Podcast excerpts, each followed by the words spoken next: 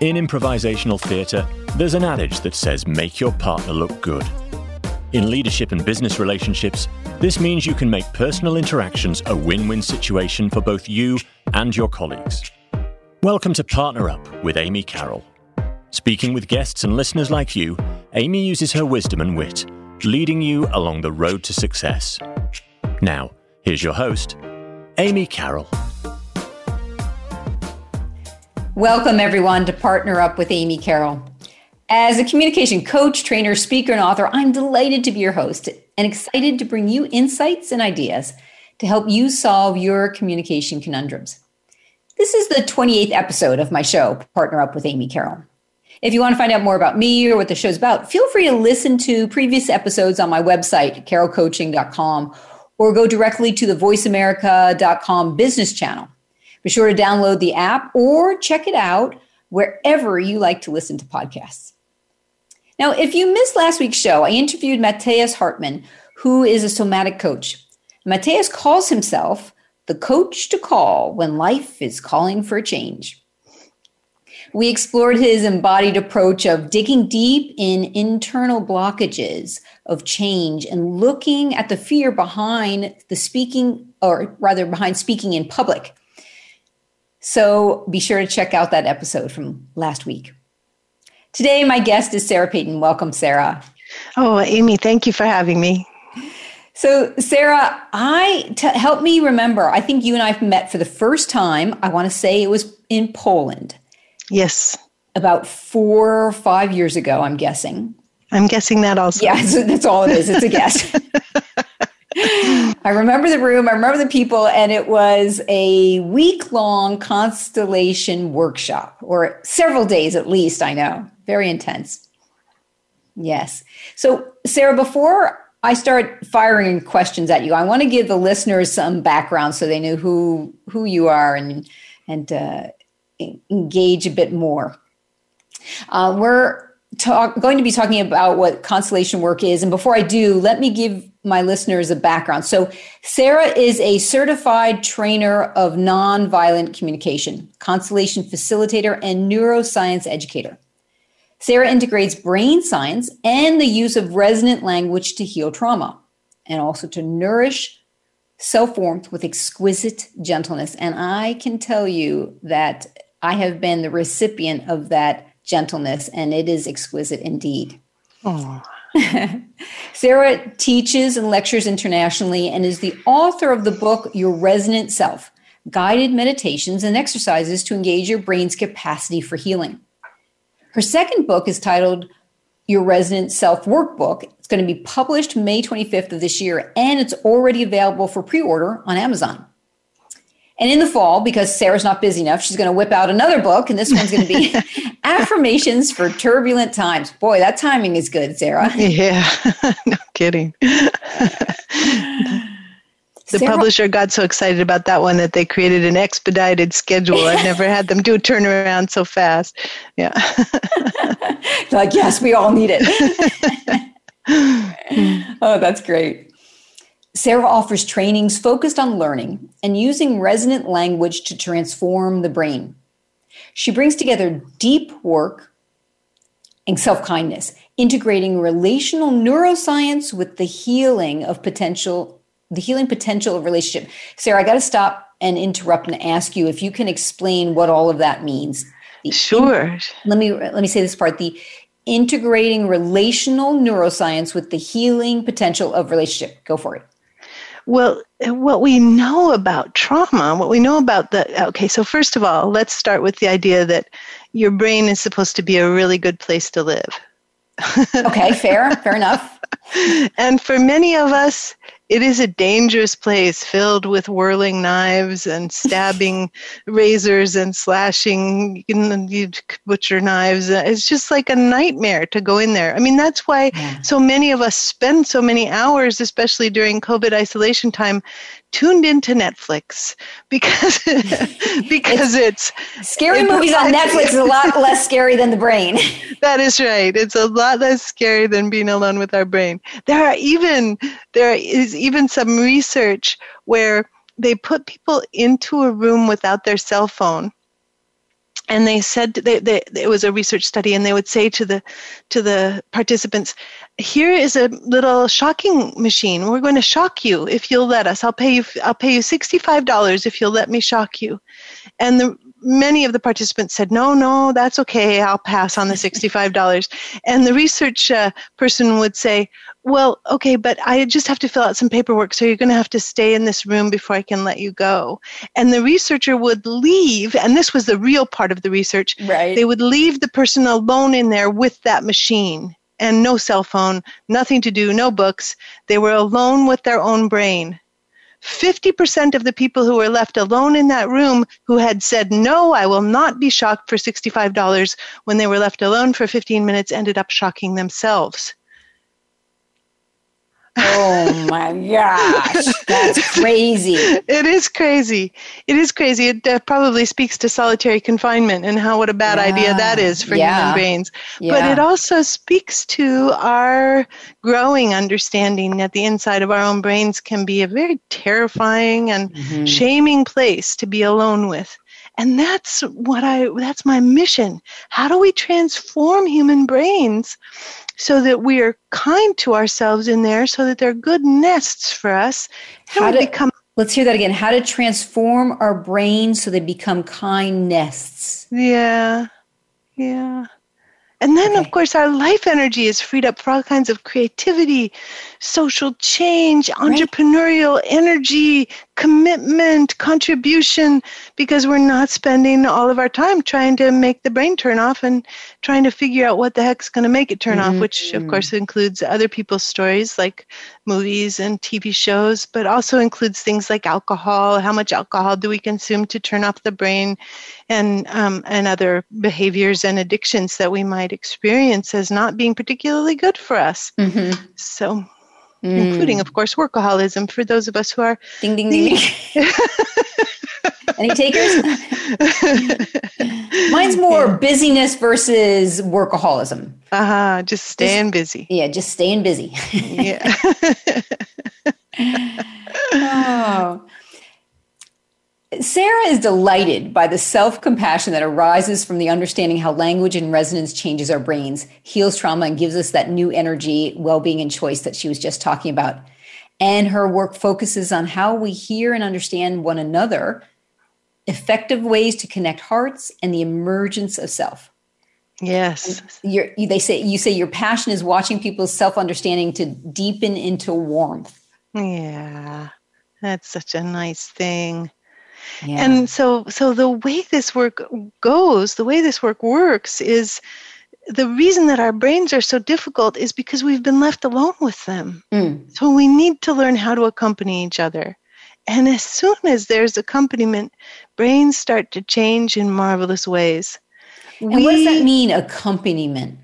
Yeah, accompaniment means that somebody else gets a little bit of what it's like to be us. Just mm. this sense of like we're not alone with it. Mm-hmm. And and if listeners, if you are already feeling a little bit of relief just from us describing the inside of the brain that is not kind to us, that's what we're talking about. That's the beginning of this. It's the beginning of self-compassion. Okay. People are out there going, oh, my brain's mean to me. So many other people's names are brain, brains are mean to them. This all makes sense. This mm. is not just me being defective. And is that literally, I can feel the aha moment and the, it's incredible how uh, when people feel understood and that there's that shared experience, how that alone is what can help them to decompress a tiny bit. Yeah, the stress system starts to relax. Mm. And once the stress system starts to relax, our nervous systems aren't in fight, flight, and alarmed aloneness anymore. And all of a sudden, we're popping up into our social engagement circuits, This is the work of Stephen Porges and uh, his polyvagal theory. We pop up into social engagement and we can like look around. It's like coming, it's like coming out of a tank. You know, I mean, our amygdala running things, our fear system running things. It's like we're down in the tank and we're just trying to figure out where to aim our little tank cannon. And then we kind of have this sense of safety and we start to pop up and put our head out of the tank and look around and go, oh, look, there are people out here and they're not so bad. So, Sarah, you know, um, having read a book, I think it was called The, the Vagal Nerve. Mm. Um, I was fascinated by that. And maybe you're going to get into this later, so stop me if you are, though. There are a whole bunch of really, really simple uh, techniques and approaches to help trigger that that fight or flight, the, the parasympathetic sympathetic nerve. Do you want to talk about that now, or are you going to talk about that later? Well, my main approach to this is the movement that happens when we have accompaniment. So there are like lots of kind of technical things you can do that uh, like t- taking cold showers changes the vagus nerve, and it changes what a lot you eat. It puts me into a state of misery, actually. I'm not sure I'd go for that one. Right. What you eat changes the vagus nerve, you know? Mm. How quickly you drink and what you do, you know, it's all kinds of things change the vagus nerve. But what's most interesting to me is, how does the vagus nerve change when we have a sense that we're that that we are being warm with ourselves and understanding with mm. ourselves? And how do we change others with the warmth mm. and understanding as well? Gorgeous. So one of the things we said we want to talk about today was the exploring how hard it is to receive feedback, because I can imagine that just will put the brain on a red alert, as it has for me. And what happens to people when they receive feedback, the ideal state for receiving feedback, and much more. Yes. So should we well, dive in? We, yeah, let's dive in. Okay, good. So, so let's just start with that first one. And maybe in some ways this is obvious, though. I think you're going to give us a, a very um, comprehensive explanation that will help people understand, why is it so hard for us little human beings to receive feedback? Well, part of the answer to this question is, how has feedback been used against us as yeah. children? Yeah, yeah.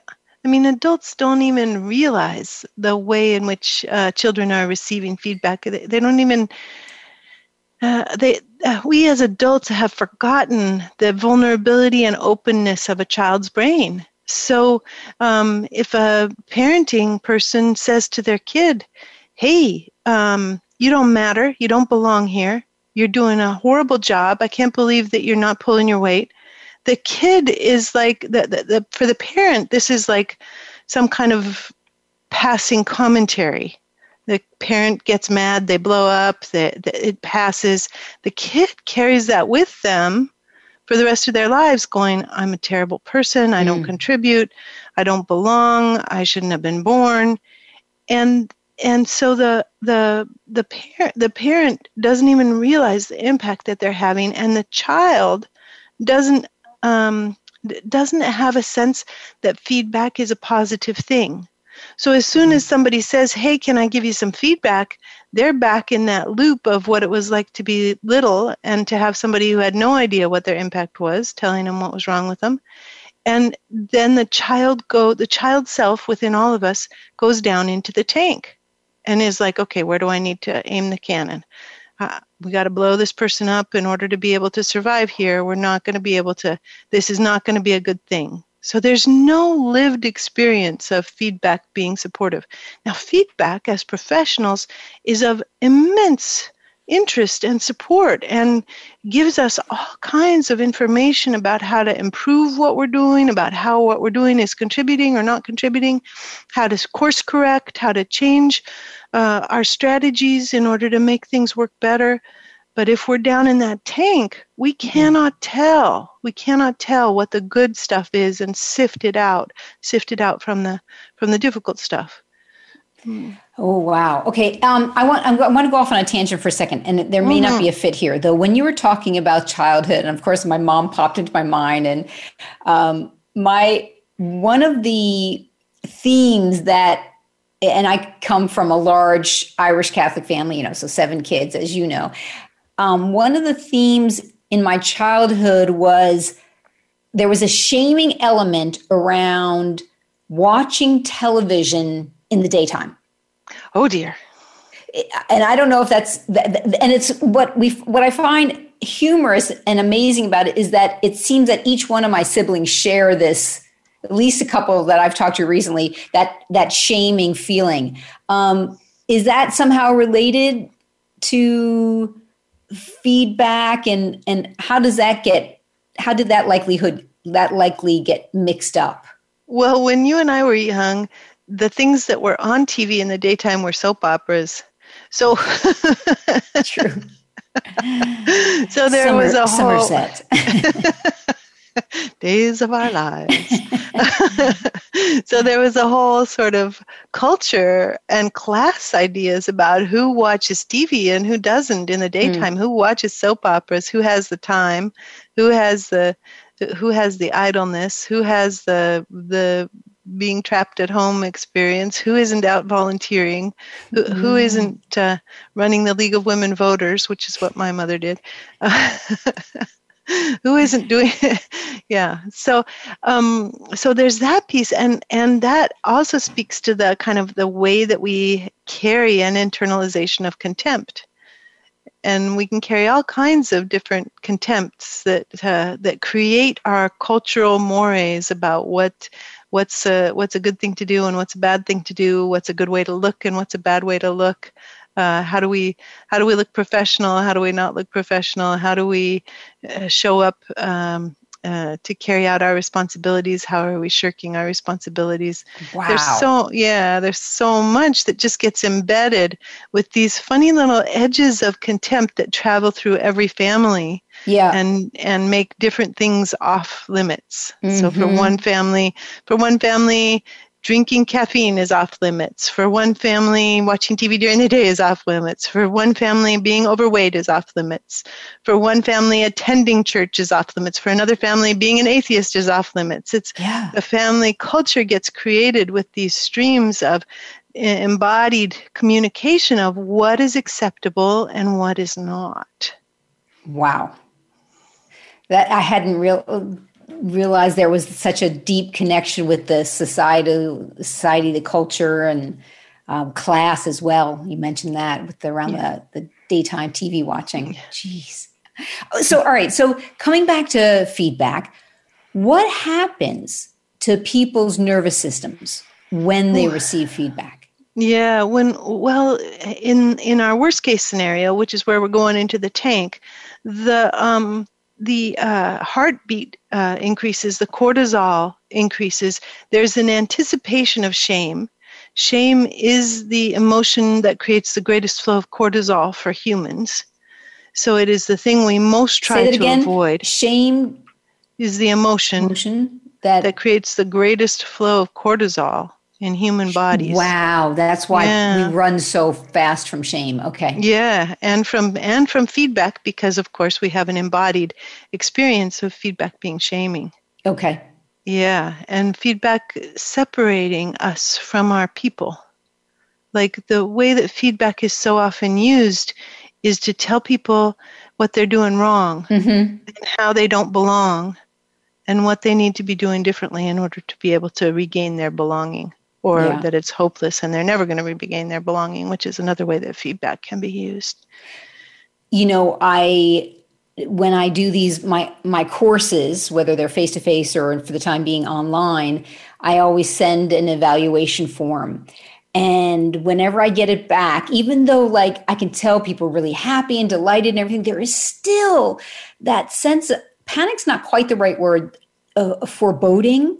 Of, of fear, of dread, to open the evaluation forms, to read possible criticism.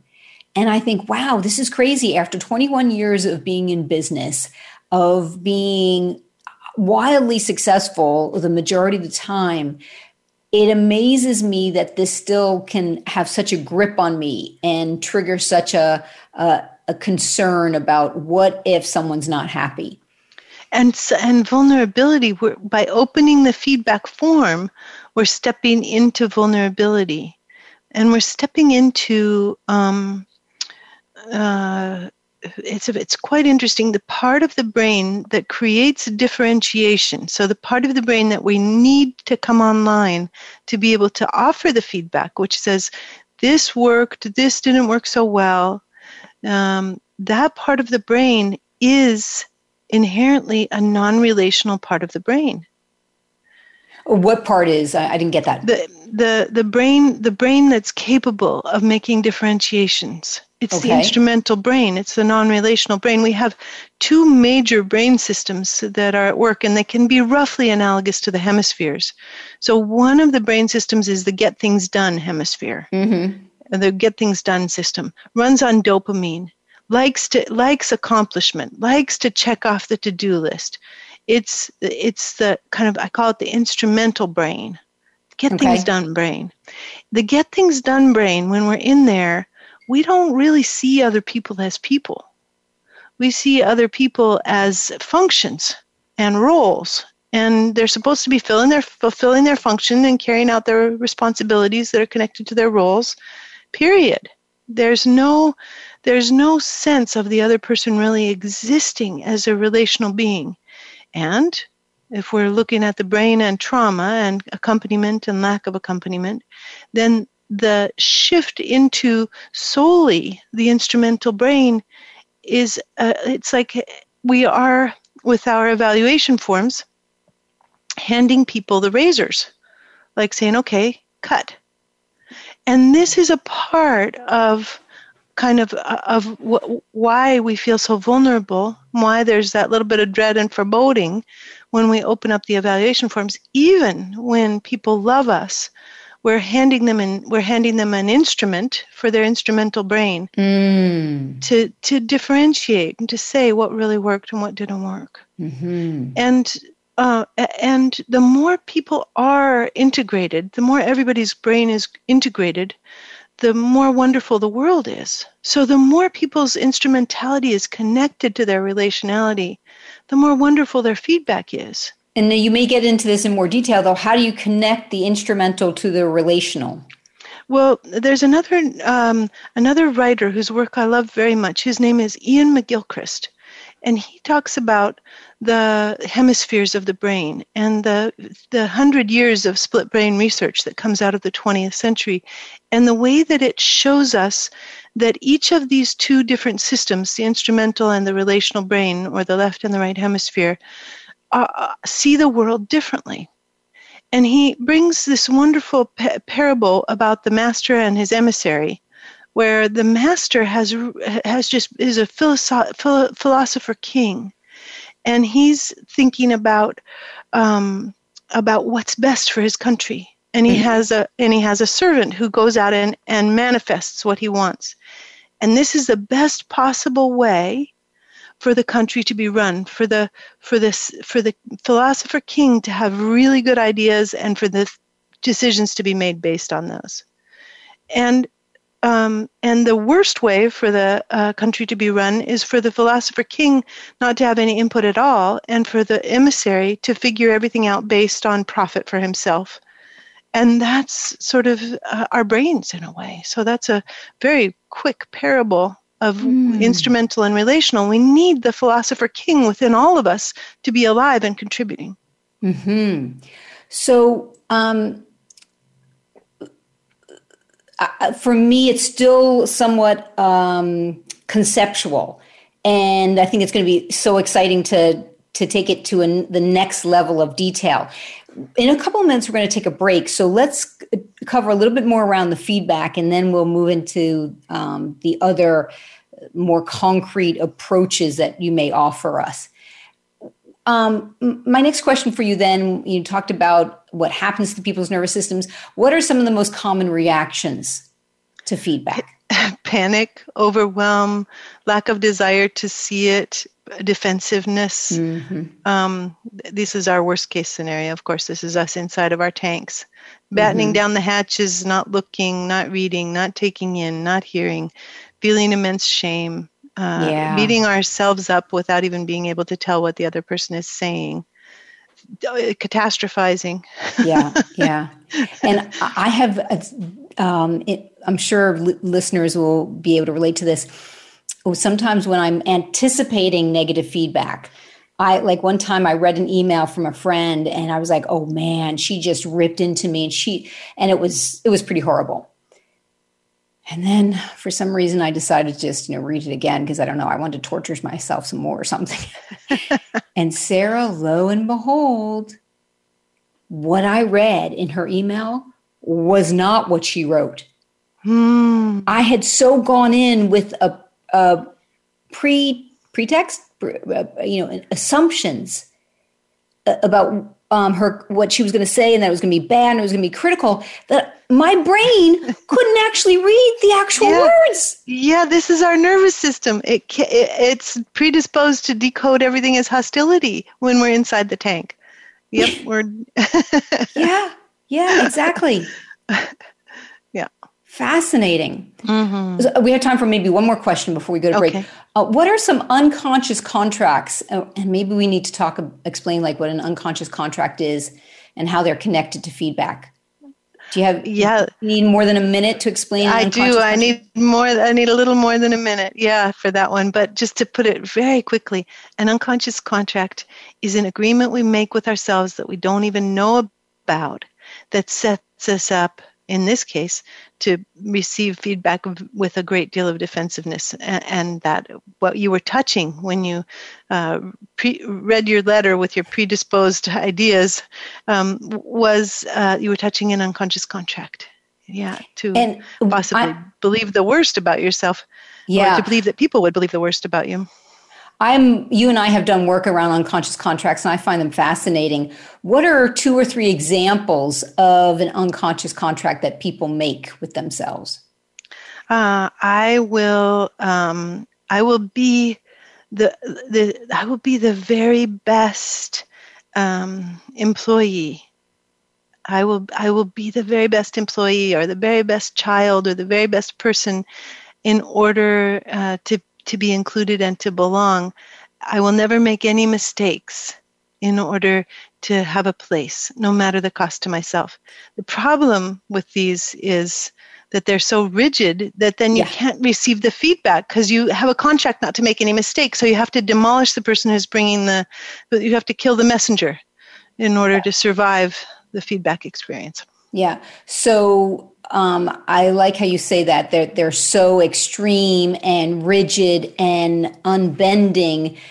It's not a bad thing to say, you know, I want to be the best employee. It's uh, um, not make mistakes at, how do you say it at the end? The cost to myself? No matter the cost to myself. No matter the cost to myself. That is always the phrase for me that I find almost bone chilling. No matter the cost to myself.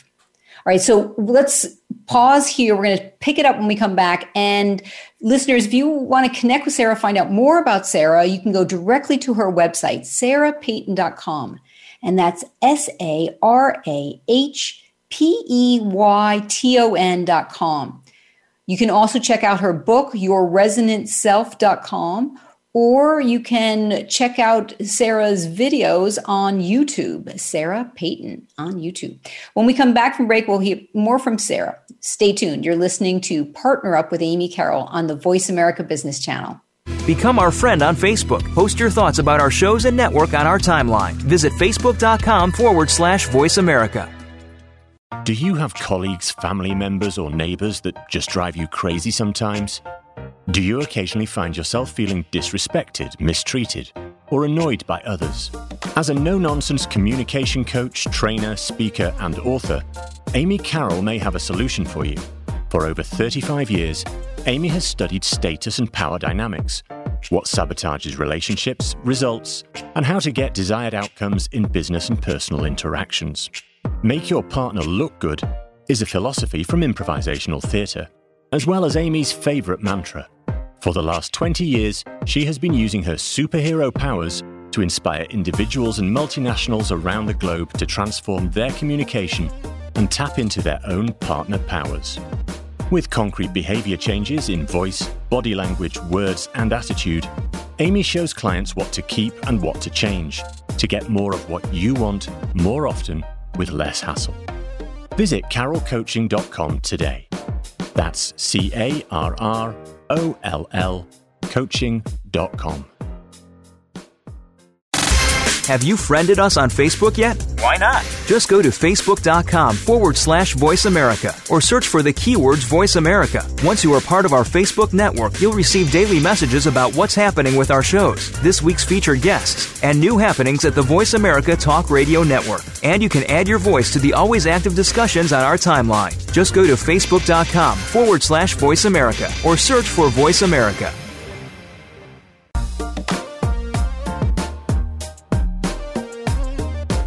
You are listening to Partner Up with Amy Carroll. We want participation from you. Feel free to send an email to amy at carroll coaching dot com. Now, back to Partner Up with Amy Carroll. Here again is Amy.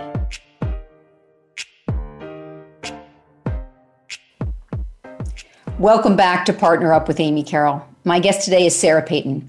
We've been discussing why it's so hard to receive feedback and what happens to people when they receive feedback.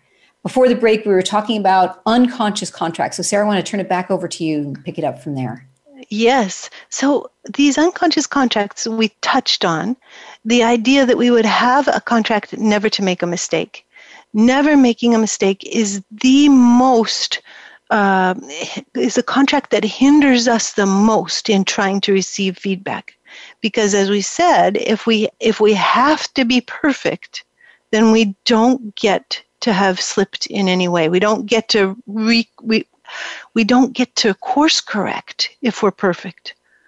And we don't get to course correct if we have a contract to be perfect, which means, of course, that we have to go down into our little tank turret and shoot everybody with the big cannon in order to make them go away, killing the messenger. Sarah, yeah. Let me check with you, though, because I don't perceive, and you know me, and feel free to just um, give your opinion if you think what I'm saying is a bunch of malarkey. I don't consider see myself as a perfectionist, and yet, as you know, I you and I both know, having worked together, worked with you, uh, that I have created, like many people do, my own unconscious contracts.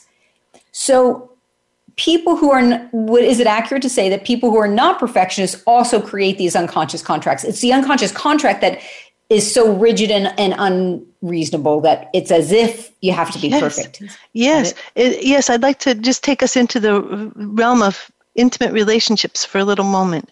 Yes. So even if we don't have a contract to be perfect, we can have a contract never to hurt our partner. Mm. And so if we have a contract, I will never hurt my partner, Uh, in, in order to uh, in order to live in integrity with my deepest values, for not harming, no matter the cost to myself, then if we're, you know, having an intimate connection and their partner says, ouch, then all of a sudden the contract is broken. Mm-hmm. And then there's this tremendous shame, like crashing shame comes in, because not because the person has made a mistake, not because they're perfectionist, but because they really honestly do not want to hurt anybody ever. And it can lead to, I've worked with many couples where this contract has led to decades of no physical intimacy. Holy smokes. Holy smokes, which shows us that there are all kinds of contracts that are made in the very best of intentions, right, that lead to an inability to receive feedback. Mm. So for each person, if you know you have difficulty receiving feedback, the best way to do it is to kind of dig into it a little bit and say, I solemnly swear to my essential self that I will not, and then see what comes out, make a mistake. I will not be a bad person. I will not, um, I will not cry. I will not show my emotions. I will not acknowledge my vulnerabilities. Yeah, and then... Okay, let's say it again. Part, I solemnly swear to my essential self, and then yes, see what that comes. I will, yeah, and that, that I will not, or that I will always, or I will never, and see what's there. And then the next part is in order to. Now, with the in order to, we often think that we know why we're doing something. But the whole thing about an unconscious contract is that it's unconscious. We don't actually know why we're doing it. Otherwise, we wouldn't do it anymore. We would go, oh, that's a silly idea. Mm-hmm. But we don't actually know why. Mm. So we have to look at it more deeply, and we can use the words in order to, and then we pause, and you close your eyes, and you're just like going with whatever comes. Like, I will never make a mistake. And now we want to think not just of ourselves, but we want to think about who this contract is connected to. So I will never make a mistake in order to be safe. People often say that. But we need to go a little farther. We need to know who we need to be safe from. Mm-hmm. I will never make a mistake in order to be safe from the humiliation that my father dishes out whenever a mistake is made in our family. Mm-hmm. Now we're starting to touch something that we weren't walking around thinking about because we're fifty years old and we're like, my father has been dead for ten years and I'm not thinking about him anymore. And we don't realize that we're carrying these old relationships within us. Mm-hmm. So we go, okay, I will not make a mistake in order to make sure my father doesn't kill me with his sarcasm. And then we, and then we go, whoa, okay, now that really lands for me. I can feel that. And actually, that does sound a little silly now, given that he is dead. And I release myself from this contract. I revoke this vow. Like, there's a formality to the process that lets our bodies and our brains know, hey, this is serious. And we get to let go of it. We get to look at things and say, is this really what I want? Mm-hmm. But we can't look at them and say, is this really what I want? If we're stopping at, I will not make a mistake in order to be safe.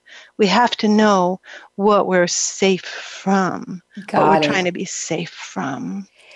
Sarah, the example you give, it helps to find to see a little of the humor or the silliness in it, like you said, because in that example, the father has already died. So, of course, there's you've got no responsibilities. What are some examples that it's harder for people to give up the unconscious contract? Or do, do you find people are torn? Oh, all the time. People get so torn. They listen to this process and they think, that's just easy and silly and it's just people saying words. But then they get into it and you say, you want to release this contract? And they go, no, this is a very good contract for me. This is making me safe. I will not make a mistake in order to survive uh, humiliation and ridicule. I'm not going to give this up, they'll say. Yeah, this is someone I'm going to hold on to. I don't want to make any mistakes. You know, you can sort of hear, and this takes us into our next very important concept. You can sort of hear the buzziness around those words. I'm not going to give this up. Yeah. And you can tell that something really bad has happened. Yeah, th- you're talking trauma, yeah? Yeah, I'm talking trauma. I'm talking okay. moments where we were really alone with a bad thing, and our amygdala said to us, we will never let that mm-hmm. happen again. And yeah. that's part of unconscious contracts, is the moments of trauma. That's why we make them, because we mm-hmm. were horribly alone with somebody, somewhere, sometime, either alone in terms of being all alone with somebody in a, in a room and it was really scary and they were humiliating or, or shaming us, or being alone in a room full of people, like in a classroom with a teacher where we're surrounded by a bunch of kids who are laughing at us and the teacher's making fun of us. Mm-hmm. And that's also terribly alone, even though we're in a room full of people, because yeah. nobody is with us. Yeah. We are exquisitely social beings. Mm-hmm. And we are so attuned to whether or not people are with us. Yeah. There's so many markers in our nervous system and that's that tell us whether or not somebody's with us. It's Sarah, it's it's extraordinary. And it's I it seems to me, being fifty-seven and a half, that we don't outgrow that. No, we don't outgrow that at all. Mm-hmm. We have in our skin, we have sensors that are particularly made for body to feel body warmth. They're wow. not the sensors that light up. They're not the thermoreceptors that light up when it's too hot, or we've sat next to a radiator, or the, we need to move away from the fire, or we're too cold. It's an entirely different set of thermoreceptors that are targeting body heat. We need body heat. We need body warmth. We need to know that we are, our neurobiology is a social neurobiology, and our culture is a solitary culture. Mm-hmm. And there's yeah. a clash yeah. between our culture and our neurobiology. Mm. Yeah. You know, what I'm imagining when you're saying that we're social, I, I think about now with so many of us walking around wearing masks, what I find is sometimes people then disconnect from the eye contact too. Yeah. Um, that, that, that somehow they think that if I don't look at the person, um, I'm helping reduce, you know, the transmission of, of COVID or the reception of COVID. And like, no, people, we can still have eye contact. That's so far, that's still really safe. And it's amazing to me how, um, what a little buzz of energy I get. This might be because my, my temperature receptors are being recognized. I don't know, though. The the um the just walking down the street, passing a stranger, and having a little moment of connection. Like the other day, it was a little girl who was um, singing to herself, and it was just so entertaining to watch. And she was on her bicycle, and I I could just see that I was having joy watching her. And then when she looked up at me, and the you know the connection we had, and I thought, it's crazy how something mm. so simple and so fleeting um, can give so much joy and nourish you. Yes, yeah. How beautiful! Yeah. Just in the last in the last month, I, I've gotten so tired of the of the COVID isolation that I've taken to actually asking people's names when I'm out walking. I walk my dog, and they have a dog, and I'm like, "And what's your dog's name? And what's your name?" Which was not my habit before all of this. You take whatever you can get. That's right. That's right.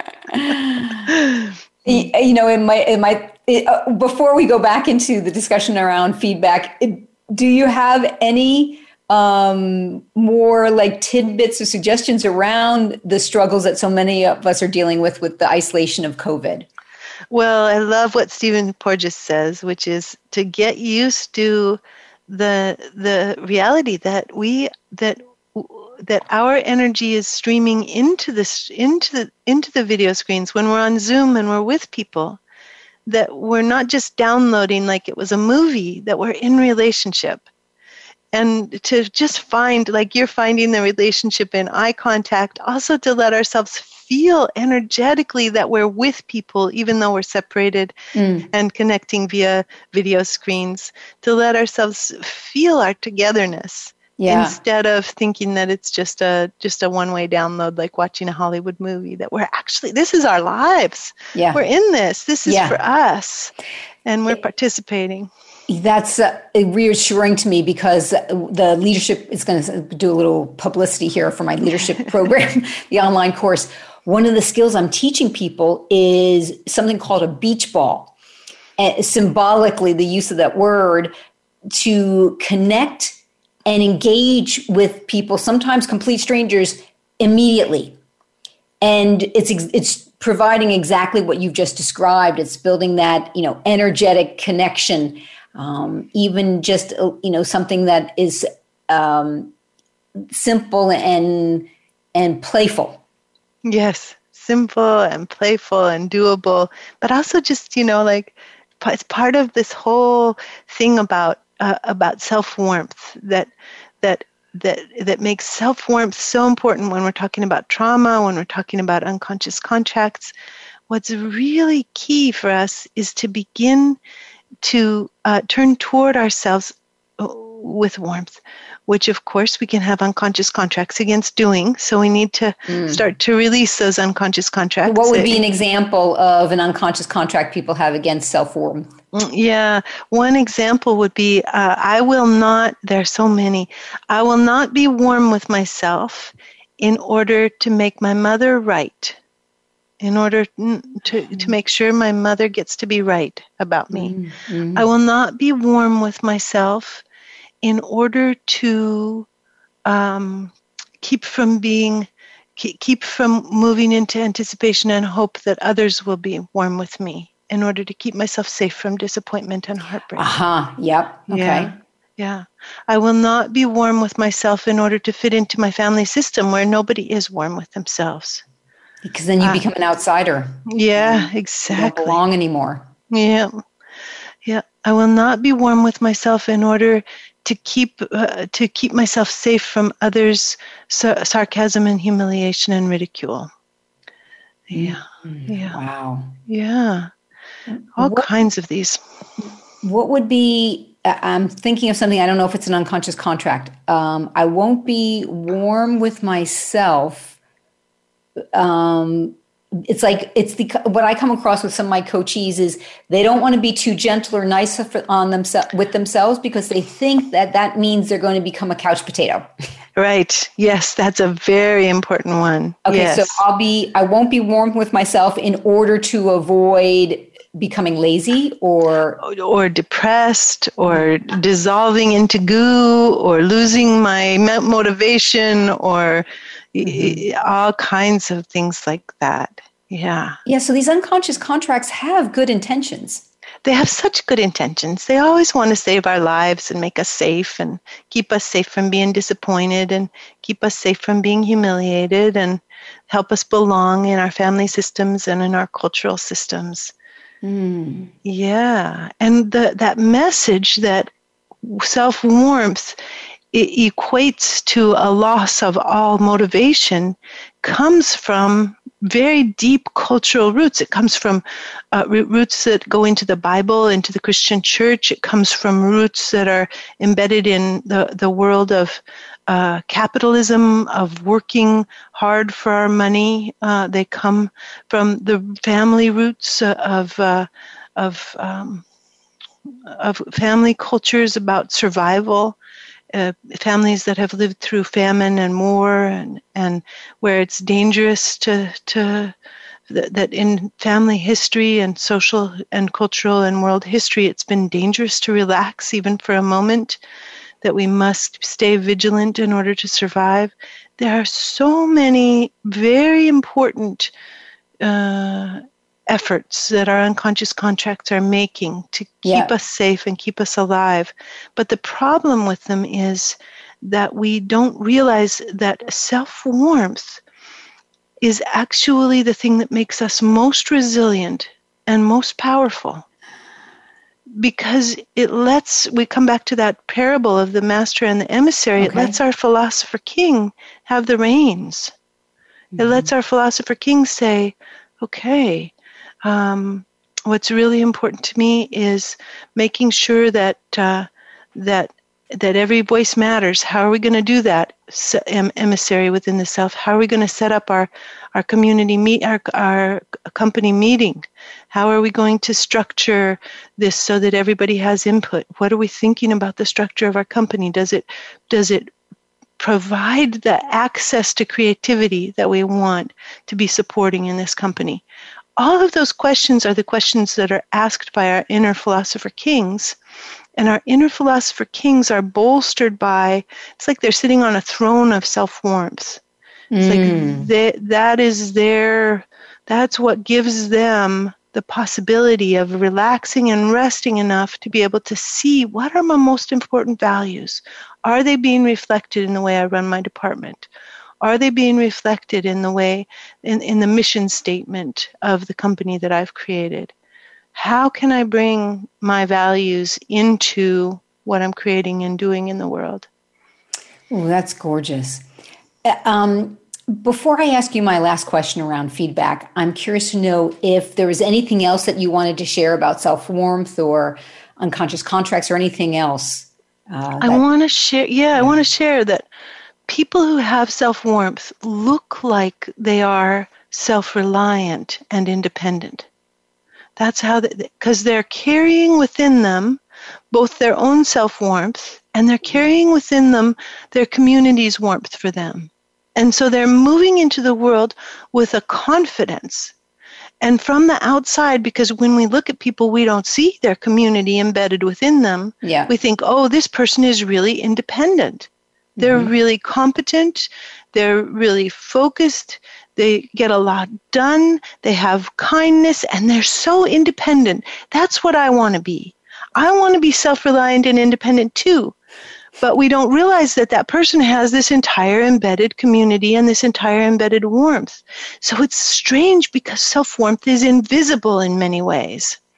And so yeah. we what we're modeling ourselves on is systems that have an invisible component that we are not quite seeing. And once we begin to realize, oh, there's self-warmth in this system, that's why it works so well, then we start to kind of tear down those ideas that your clients, that my clients, that so many people in the world have, that if they move towards self-warmth, they're going to become a couch potato. Yeah. It starts to to take that idea apart, that self-warmth is something different than total uh, permissive. What's that word for when you give permission to everything? When you don't, when you have no boundaries and and no uh, no dis- a free for all. Yeah, exactly. Yeah, yeah, a free for all into couch potato dumb. um, as you were speaking, I'd be curious to know if you've ever been asked this question before. What was popping up for me, Sarah, is who, if anyone, um, is a an excellent role model or a role model of excellence for self-warmth? Mm. Are, are there people out there who may maybe listeners would know? Well, I love the people. I love what we see in the world of relational neuroscience. I love seeing the way that learning about relational neuroscience changes the people who learn about it. So I love seeing how people like Stephen Porges have been changed by their by their research, how people like Bonnie Badenoch have been changed by their experiences with uh, with a deeper understanding of self-compassion and trauma. Can you give a description of one of them, that what the, their transformation looked like? Uh, Matthew Lieberman uh, started out um, very driven. He's a U C L A neuroscientist, very driven, tons of beautiful articles. And then as he started doing his work, he started to realize how important family was. Mm. And he was this, the Russians tried to hire him with a huge contract to bring him to Moscow and do enormous uh, neuroscience work with just like the hugest budget and everything he could possibly want. And he looked at their offer and he and he thought, oh, but my family is so important. And he decided not to take this really lucrative and status-filled offer in order to be able to stay with his family and continue his life uh, mm-hmm. with, in, embedded in his community. So these are the kinds of choices we see people making as their philosopher king becomes uh, empowered by the mm-hmm. research mm-hmm. and the information that you and I are talking about today. And this guy didn't become a couch potato. He just re- found balance and was able to, to regenerate himself with the self-warmth of his Yeah, family. Yeah. And he still writes beautiful articles mm. and does beautiful research. And they're all about relationship. His work goes deep, more and more deeply into relational exploration. Sarah, we only have a few minutes left, though I want to just check if there's anything else you want to say about the ideal state of re- for receiving feedback. The ideal state for receiving feedback is to be out of our tank. Is to be is to pop, our, pop ourselves up and to look around and to let our let, and to let all our unconscious contracts that we have not yet had a chance to release be part of the tank and go, yes, of course you're here, honeys. And now we can listen to our friend who's sending in an email, or our boss who has some ideas about how to do things differently, or a coworker who's experiencing frustration, and really listen with the ears of the philosopher king. Mm. To what are the deep longings and needs? How does this align with mission? How does this feedback help me reorient and course correct? So that's what we're really looking for. Mm, gorgeous. And I um, want to already move into a call for action for listeners. Uh, now, listeners, um, what Sarah's work is juicy, it's powerful, it's incredibly rewarding. So my first call for action to you is to download, or to pre-order rather, her book, the workbook, which is Your Resonant Self Workbook. And you can find that on the on Amazon directly, or you can go to Sarah's website, which is sarah peyton dot com, or you can go directly to the your resonant self dot com website. And Sarah, well, let me turn it over to you. Uh, with the time remaining, what would be one call for action you have for listeners? Well, if you're starting to get intrigued by this world that is a combination of neuroscience and relationality, and how the heck do we use language in ways that support uh, making brains a really cozy place to live. Mm-hmm. You will love the upcoming Resonance Summit, which is happening March eighteenth to twenty-first. It's free. You can sign up on the website, sarah peyton dot com, and we're going to have uh, some of these neuroscientists that I've been referencing in our talk today. Stephen Porges is speaking for us. Uh, Deb Dana, his great interpreter, is speaking for us. Bonnie Badenoch will be speaking for us, a gorgeous voice on trauma and relationship. And Ruth Lanius, who talks about the ways in which um, P T S D affects the brain and how uh, tr- how healing work changes P T S D patterns. Wow. Okay, so that's a summit coming up in a couple weeks, and they can find that on your website. Yes, they Wonderful. Can. And listeners, my second call for action, if you want to send me your communication conundrums, clashes, challenges, mishaps, and blunders, and successes, feel free to drop me an email at amy at carroll coaching dot com or reach out to me on social media. I'll be discussing them on future shows. If you're ready to take your superhero partner powers into the next decade, you can join me for my online leadership presence course, and you can check that out on my website, carroll coaching dot com. Now, be sure to tune in next week, because that's when I'm going to be addressing some of these communication challenges that um, some of you have written in about. And I'm going to be doing this with my amazing social media woman, Talitha Wazel, and we're going to be having a rich discussion with that. Also, if you're game for more, I'm going to be hopping over to Facebook Live five minutes past the hour for a short chat on today's show. Sarah, thank you. It's been an absolutely wonderful conversation. Thank you, Amy. A pleasure to be with you. And thank you, listeners. You've been listening to Partner Up with Amy Carroll on the Voice America Business Channel. Happy partnering, everyone.